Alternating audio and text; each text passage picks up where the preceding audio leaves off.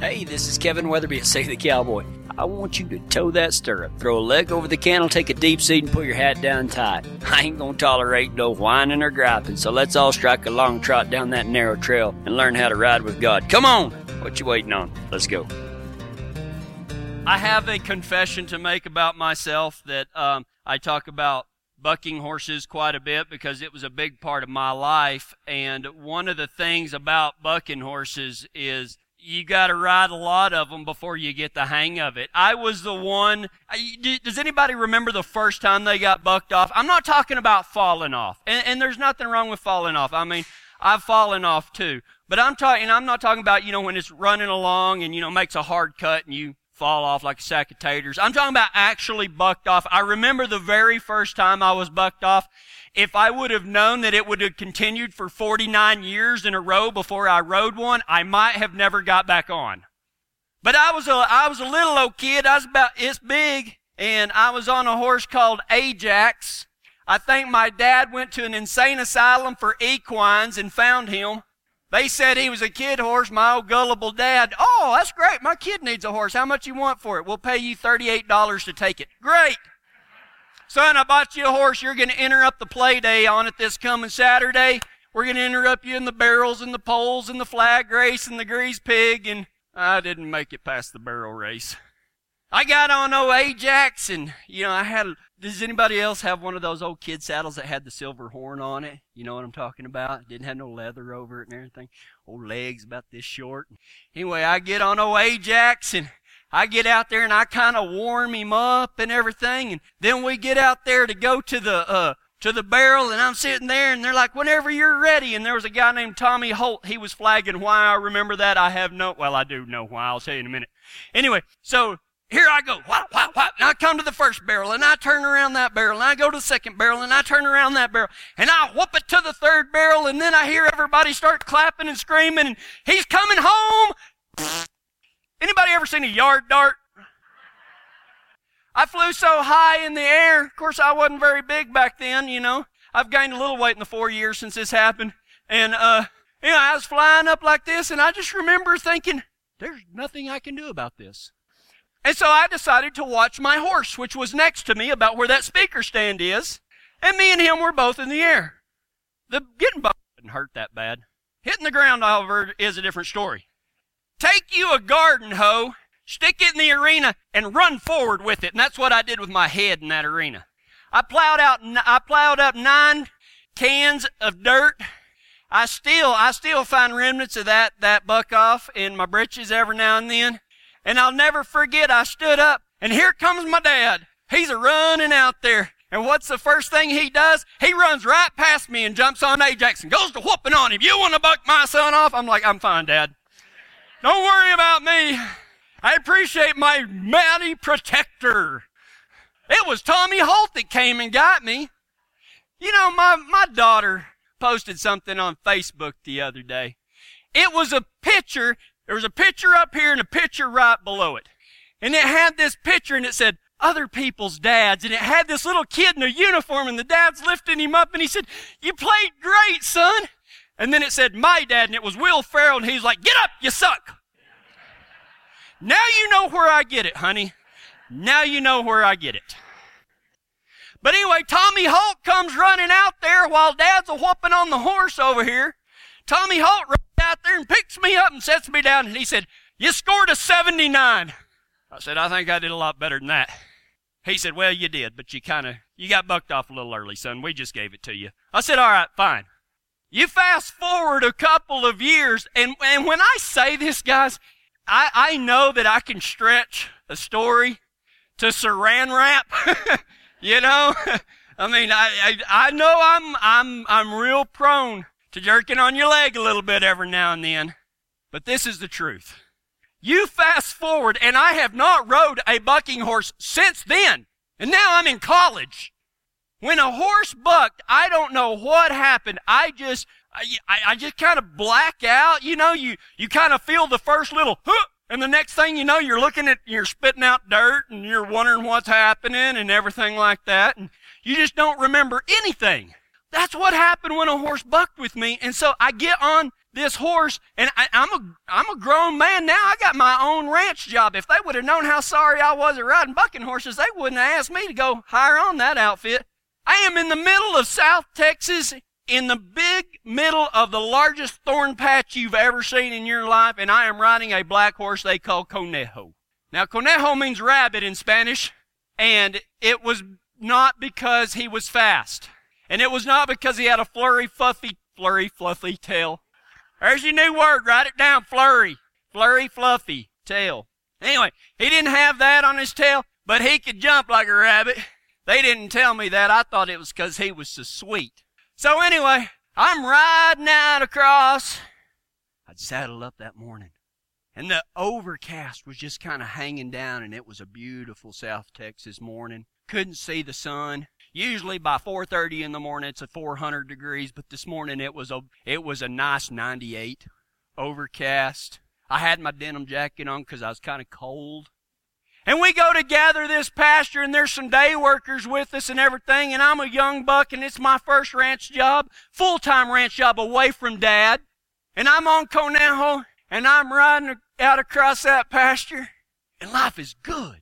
You know what I mean? Have you ever felt like that? You're just riding along, and for some reason, man, everything just makes sense. It feels great.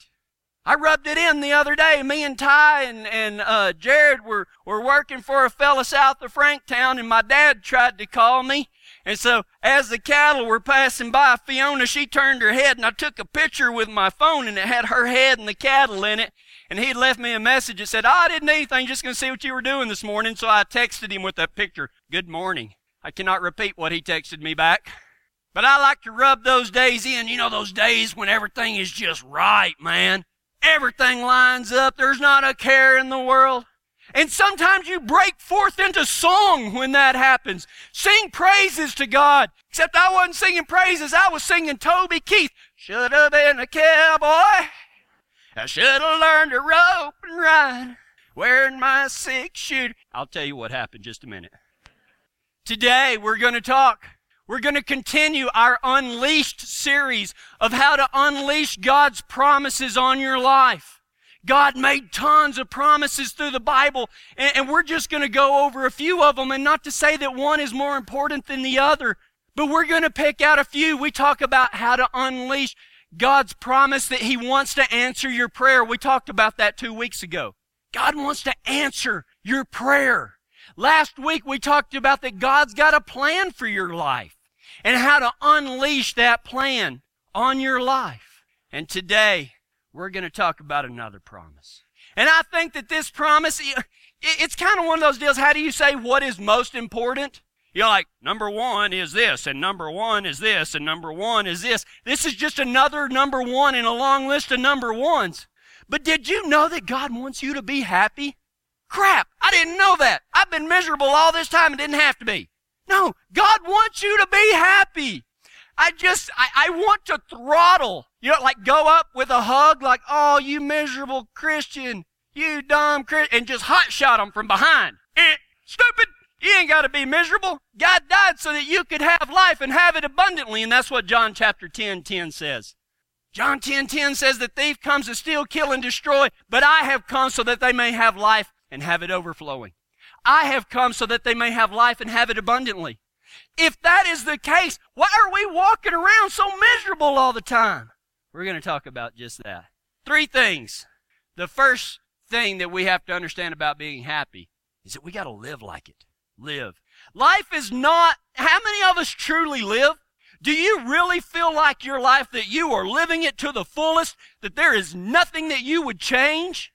That your life is so complete that you want to die? It's kind of like the, anybody see Despicable Me? It's so fluffy! Is that the way you look at your life? It's so fluffy! I doubt it. Some of you are frowning right now at me. Come on! Don't make me call you out. Are you really alive? Are you really living? Life is not about what you do, it's about what you do with it. Wow, great revelation. Life is not about what you do, it's about what you do with it. Jobs, houses, situations, people, these things will not make you happy. You cannot move to another house and all of a sudden that's going to fix everything. You cannot get a new job and all of a sudden that's going to fix everything. You cannot get rid of one situation and think that that's going to solve everything. Life is not about what you do. It's about what you do with it. What are you doing with your life? Take a chance. Man, most of us go through life playing it safe. Stop it. Quit it. I love Revelation chapter 12 where it says that the, Satan was defeated by the, by the blood of the Lamb and the power of the saints' testimony who did not fear death so much as to shrink away from it. But how many of us go through life just, oh, I'm going to play it safe. I'm never going to take a chance on nothing. Man, we need a snowy man river kind of whatever life. you know what I mean? A snowy man river kind of life. But too many times, people, you never take a chance in life. A lot of you have just been playing it safe, playing the odds, and wondering then why you're so unhappy and so miserable. Man, when you ride up to the edge of that cliff, God wants you to go straight over. Who cares what happens? See how it worked out for him? Don't watch the second one. Hate sequels. Should have just left well enough alone. But go over the edge, crack your whip, Go where nobody else has gone before. Now we've gone from Snowy River to Star Trek. Be all you can be. Now we're welcome to save the cliche. Take a chance. Take a ride. Saddle up. Tow a stirrup. Throw your leg over the cantle. Pull your hat down tight. Let's go. Good grief. Quit wallowing in, in unhappiness and miserable. Go do something. Go live. It's what God commanded us to do. I have come that you might have life and have it abundantly. And yet we squander it. Take a chance, take a ride, take a peek, take a vacation. Dare to live. Dare to be happy. I dare you. The first thing, if you want to be happy, you got to learn how to live, folks. Just live. The second thing you got to do, and some of you ain't mastered it, I've been watching you here all morning. You got to learn how to laugh. Laugh. Hee hee. Ha ha. You look like Gru out there. The kids know what I'm talking about.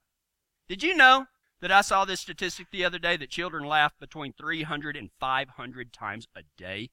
300 to 500 times a day. Take a guess at how many times the average adult laughs. Less than 10. Unless you become like little children, you will not inherit the kingdom of God. How does that strike you? Laugh 300 to 500 times a day.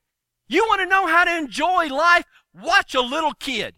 Watch them how they have fun with the boxes instead of the 99.95 toy that it came in. Aren't we dumb? I'm going to open up this year for Christmas. I'm going to open up a box shop. Save the toy, just buy the box. That's what they want anyway. Remember those big ones that the refrigerators came in? You could have fun in those for 92 days till you pushed it down the hill. yeah, we all did that. Kids laugh 300 to 500 times a day, and the average adult laughs less than 10. Man, something's wrong, people. Something is wrong. Don't you just hate? And maybe hate's not the right word. I don't mean it in the like unbiblical sense. But who wants to be around somebody that's miserable and complaining and and just ugh? Don't you want to be like like Carl and just pistol whip them sometimes? I don't like a surly person to be around. I don't like no surly bartenders.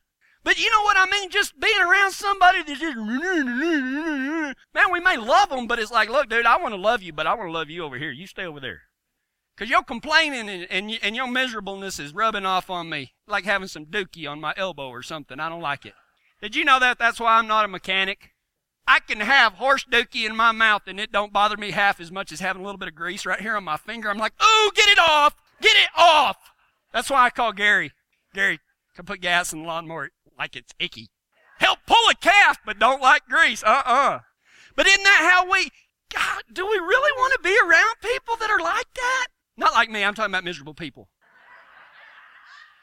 Really, come on, man, let's be happy. Let's live life, let's laugh. Let's make it a goal. We're going to laugh 500 times a day. Now, I know some of you go walk around like, ha, ha, ha, ha, ha, ha. That's not what I'm talking about. That's dumb. I mean, if we have to, we'll get Jared in a fanny pack. He loves God. He'll do it. I may need y'all to come get me afterwards. It'd be, I, but it's me. Laugh. Come on, man. Seriously. Man, life stinks sometimes. Laugh when you can.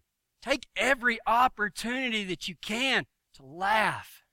There's nothing better for your soul than a belly laugh. When was the last time that you laughed so hard you peed a little? You know what I mean? And if you ain't done that in a while, something's wrong. I mean, seriously. And it's okay if it happens. Just a little bit ain't going to bother nobody. Did you know the other day I had one of those? It was more than a little, though. I'm sitting downstairs preparing a sermon, and I hear my wife, who's in the office with my son, I hear her go, Griffin, what are you doing? She goes, You do not put a booger in the Scentsy warmer. He said, I wanted to see if it would melt. I peed a little. It was awesome. It's still there. Boogers is tough now. Telling you. we need to laugh, man. It's time to laugh, folks. It's time to live. It's time to unleash God's promises on our lives. Quit being miserable. It's not how God made you to be. That's why it hurts so bad. And the last thing, live, laugh, and you know what the third one is. Give me a horse trailer. Not really. It is love. It is love. C stands for love. You know who's here last week? Let me ask you a few questions. Don't answer it even if you know the answer. What would this world be like if we loved each other instead of complaining all the time about each other? What would this world be like?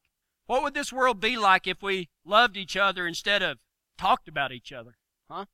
What would this world be like if we loved our enemies instead of trying to get back at them or wishing them harm or talking smack about them down at the feed store? What would this world be like if we loved each other instead of holding grudges, instead of harboring hate? What would this world be like? I think it'd be a lot better. Live, laugh, love. So how do we do it? You know I'm real big on this part. Oh, that's all good and well, preacher. Man, we laughed. We're trying to live a little this morning, man. We're loving on each other. But how do we do that in everyday life? What about sometimes besides Sunday morning? How do we do it? Well, I think three Bible verses tell us how. And the first one we've already talked about, John 10 10. The thief comes to steal, kill, and destroy, and I have come that they may have life and have it to the full. Excuse me. But here's the deal.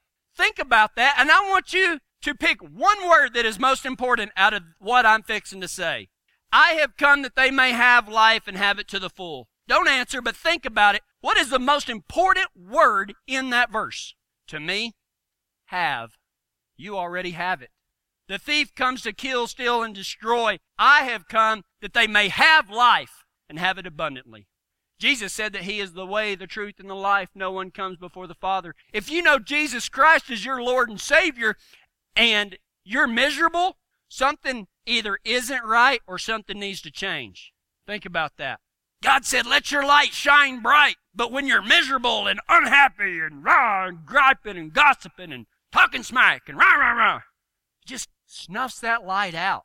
How many times have you heard me say, ain't nobody ever come to know Jesus Christ because a Christian was moaning and complaining and griping about other Christians. They don't do it right, you know, rah, rah, rah, disputable matters and blah, blah, blah. You can't be that. Man, be happy. Live life. The thief comes to steal, kill, and destroy. I've come that they may have life and have it to the full. You don't find it. You don't borrow it. You don't use it. You don't lose it. You don't rent it. You have it. You have happiness if you have Jesus Christ. Why? Because he says, I am the way, the truth, and the life. If you have Jesus, then you have life. Psalm 2 4. That's a big 2 4. Is that how that goes? Or is it 10 4? I like 2 4.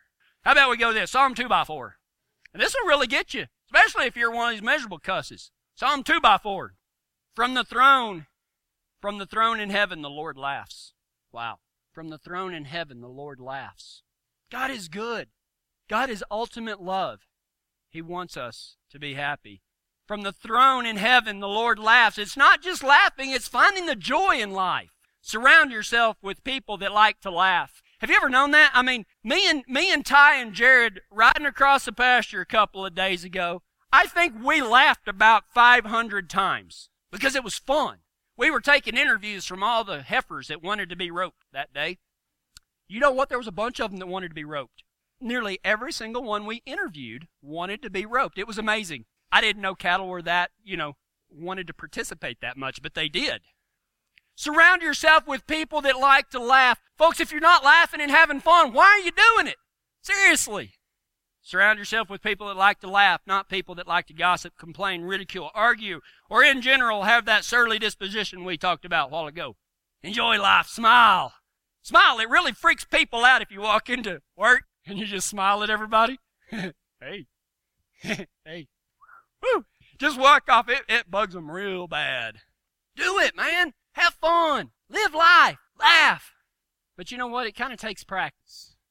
You know, everybody, if I hear one thing about Save the Cowboy, they're like, I love the stories. Well, except for that one lady. That one lady, she said leave my stories of the rodeo at home and just preach the gospel. I'm not going to tell you what my wife told her back. But you know what? My stories are no different than yours. I've just learned how to find the joy in them. Even the ones where you get bucked off, even the ones where you get stomped. They may not be funny now to you, but your buddy will be laughing. It's why God made us friends. And if you're surrounding yourself with people that will not laugh at you, probably don't need to be hanging around them. Live, laugh, love. You're living the greatest story ever, and it's filled with joy. Find it. Find it. It takes practice. And love, Ephesians 2:10. Ephesians 2:10 says, "For we are Christ's, or we are his workmanship. We are God's workmanship, created in Christ Jesus for good works, which God prepared beforehand that we should walk in them. You were made by God. You were made by God. He loved you enough that He crafted you just the way you are, so that you may live, so that you may laugh, so that you may love. And the worst thing in the world is for us to deny that goodness and criticize ourselves. Do you love yourself, or have you bought in to the media, to the hype, to the advertising telling you that if you want to be beautiful, you have to look like this. Bull crap. God did a great job. Start loving yourself. You can't love nobody until you love yourself. And I ain't talking about in a prideful type way. I'm talking about respect yourself.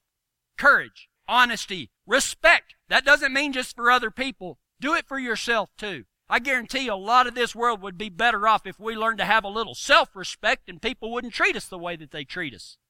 Love yourself. God loves you. He loved you enough that He let His boy be killed for you. For we are His workmanship created in Christ Jesus. Before we love others, we must love ourselves. Love everyone, not just those that are good to you. Luke 6:32. If you want to get uh if you want to get a spiritual wedgie, here's one right here. get ready. Take a deep breath. 632. This is red letter stuff right here. Jesus is saying this. If you love only those who love you, why should you get credit for it? Even sinners love those who love them. Hang on a second, get that breath knocked out of me. Think about that. If you love only those who love you, why should you get credit for it? Jesus said that. If you love only those who love you, why should you get credit for it? Even the sinners love those who love them. What separates you? Hey, listen up. I know God was really talking to you today. If you'd like to hear the whole story, get online and get it at www.savethecowboy.com. There you will find all you need to get where Jesus wants you to be, no matter how long or little you've been riding with Him. You ought to know by now that I ain't gonna jerk your leg. Okay, maybe just a little bit. But this one ain't no story. This here's the truth. We need you to saddle up with us and keep this gospel being spread to cowboys and cowgirls like you. I'm asking you to go to SaveTheCowboy.com and make a donation to help us out. This program was brought to you in part by my good friends Jim and Kelly Gerald of Integrity Auto Repair and Rod and Brenda Denning of Tumbleweed Hay and Hauling, both from Kiowa, Colorado.